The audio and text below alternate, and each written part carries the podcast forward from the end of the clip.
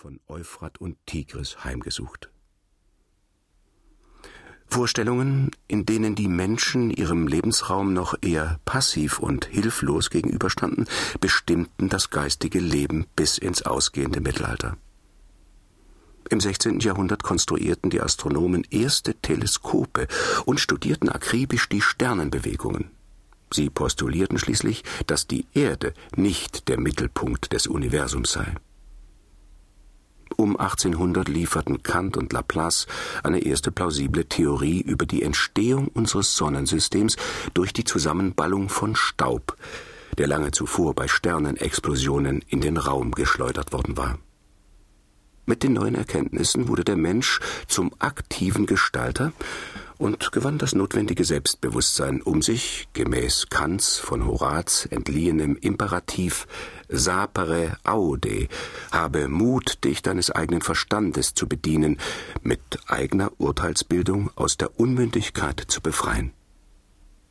Zum herausragenden Dokument dieser Epoche wurde die zwischen 1751 und 1772 von Denis Diderot und Jean Leron d'Alembert herausgegebene Encyclopédie ou Dictionnaire raisonné des sciences, des arts et des métiers. Die in dem 28-bändigen Werk versammelten Autoren, darunter Rousseau, Voltaire und Montesquieu, erstellten ein Kompendium des Wissens ihrer Zeit über die neu gesehene Welt. Die Entwicklungen gipfelten in der Französischen Revolution, in der der freie Mensch als handelndes Subjekt auf den Plan trat. Durch die politischen Umbrüche und wissenschaftlichen Fortschritte dieser Zeit stellte sich auch die Frage nach dem Verhältnis des Menschen zu seinem Lebensraum Erde neu. Die Erforschung der Natur wurde jetzt von einem Geist getragen, demzufolge alle Vorgänge auf der Erde ohne übernatürliche Deutungen auskommen mussten. Systematisch durchstreiften die Pioniere der Geologie und Biologie die Landschaften. Sie sammelten Steine, Pflanzen und Fossilien und versuchten ihr Wesen zu ergründen. Sie fügten ihre Entdeckungen sorgfältig zu kunstvollen Erdschichtenkartierungen zusammen und konnten dadurch zeigen, dass die Erde nicht aus einem Ei geschlüpft, sondern über sehr lange Zeiträume entstanden war. Die Erkenntnisse der Geologen wurden in bahnbrechende Technologien übersetzt. Die Ressourcen der Erde wurden darauf abgeklopft, ob sie zum Nutzen der Menschen eingesetzt werden konnten. Die Chemie und die Materialwissenschaften brachten moderne Werkstoffe aus Stahl, Glas, Keramik und Kunststoffen hervor. Erdöl, Gas und Kohle wurden zu den primären Energieträgern und ermöglichten die industrielle Revolution. Von dieser bewegten Zeit der Naturwissenschaften im 18. und 19. Jahrhundert zeugen auch die fantastischen Romane von Jules Verne. Sie sind typisch für die damalige Aufbruchsstimmung und den Glauben, dass dem Menschen auf der Erde keine Grenzen mehr gesetzt sind. Sein Roman Die Reise zum Mittelpunkt der Erde formulierte eine Fiktion, die bis heute Traum geblieben ist. Andere Visionen wie von der Erde zum Mond sind ein paar Jahrzehnte nach ihrer Veröffentlichung verwirklicht worden. Vor kurzem wurde die bislang leistungsfähigste europäische Raumfähre fertiggestellt und nach dem großen alten Mann der Science Fiction benannt.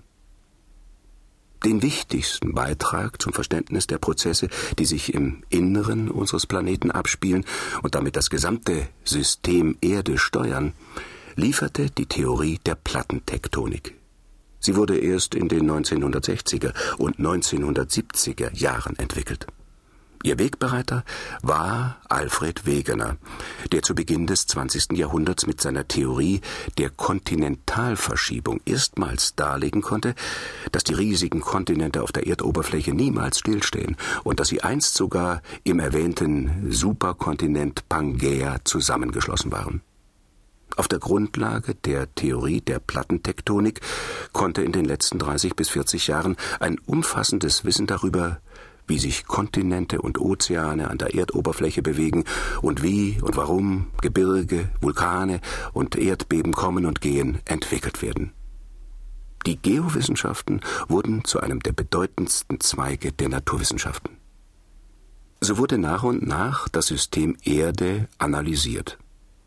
Man erkannte, dass alle natürlichen Vorgänge auf der Erde, ob Regen, Sturm, Beben oder Vulkanausbrüche, wie in einem lebenden Organismus zusammenhängen und dass dieses komplexe Wechselspiel den Fortbestand des Lebens ermöglicht.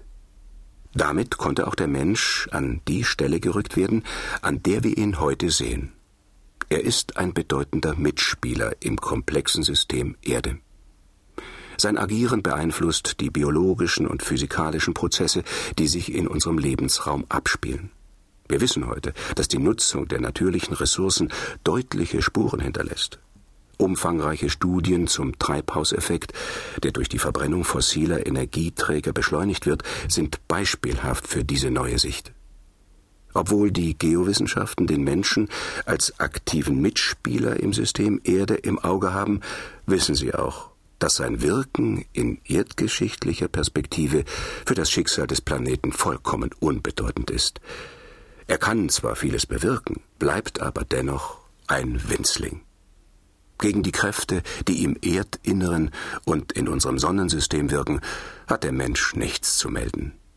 Trotz anhaltender CO2-Emissionen und derzeitiger Klimaerwärmung ist davon auszugehen, dass uns in den nächsten zigtausend Jahren eine neue Vereisungsperiode bevorsteht, die unsere Nachfahren sehnsüchtig an die mollig warmen Zeiten zu Beginn des dritten Millenniums zurückdenken lassen wird. Der Mensch kann auch nichts daran ändern, dass in ein paar Milliarden Jahren die Erde verschwinden wird, weil sich die Sonne in ihrem eigenen Todeskampf zu einem gefräßigen roten Riesen entwickelt und das ganze Sonnensystem verbrennt.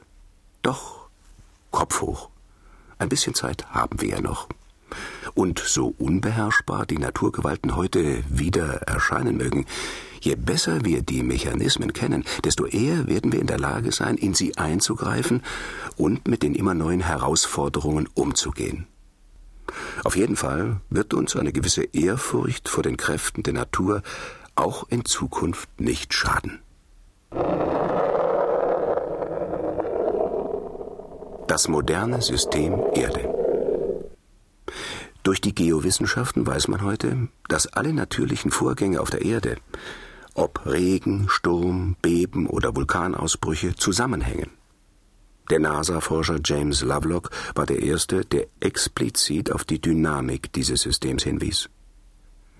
Im Jahre 1972 formulierte er seine nach der griechischen Erdgöttin genannte Gaia-Hypothese, der zufolge sämtliche biologischen und physikalischen Prozesse auf der Erde wie in einem lebenden Organismus zusammenwirken und damit den Fortbestand des Lebens ermöglichen. Lovelocks Ideen wurden leider sehr stark von Esoterikern vereinnahmt. Mittlerweile gehören viele Aspekte seiner Hypothese ganz selbstverständlich zum Repertoire der Geowissenschaften. Um den Überblick in diesem komplexen Gebilde zu behalten, sind systematische Untergliederungen getroffen worden, die man kennen sollte. Zu den oberflächennahen Bereichen der festen Erde zählen die Hydrosphäre, das Wasser, die Atmosphäre, die Lufthülle und die Kryosphäre, das Eis.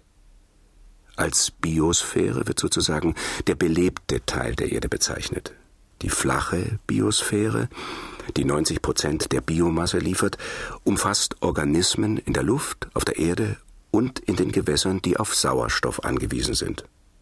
Als tiefe Biosphäre werden die unterirdischen Bereiche bezeichnet, in denen sich Leben in Form von Mikroorganismen bis zu einer Umgebungstemperatur von etwa 120 Grad Celsius tummelt. Sie reicht bis in mehrere Kilometer Tiefe der festen Erde. Die Komplexität der Wechselwirkungen und Kopplungssysteme dieser unterschiedlichen Sphären ist unbeschreiblich groß und man steht bei ihrer Erforschung, trotz allem, was schon geleistet wurde, wohl immer noch ziemlich am Anfang. Im Innern des Erdkörpers laufen permanent chemische, physikalische und in den oberflächennahen Bereichen auch biologische Prozesse ab. Im Erdinneren sitzt die treibende Kraft der großen geologischen Aktivitäten, zu denen Vulkanausbrüche, Erdbeben und Kontinentalverschiebungen zählen. Alles, was im Innern der Erde rumort, wird als endogene Kraft bezeichnet. Die äußeren Einflüsse werden als exogene Vorgänge zusammengefasst. In einer Darstellung aktueller Forschungsschwerpunkte der deutschen Geowissenschaften wird das komplexe System Erde wie folgt beschrieben. Das System Erde zeichnet sich durch eine hohe Komplexität aus. Prozesse, die in und auf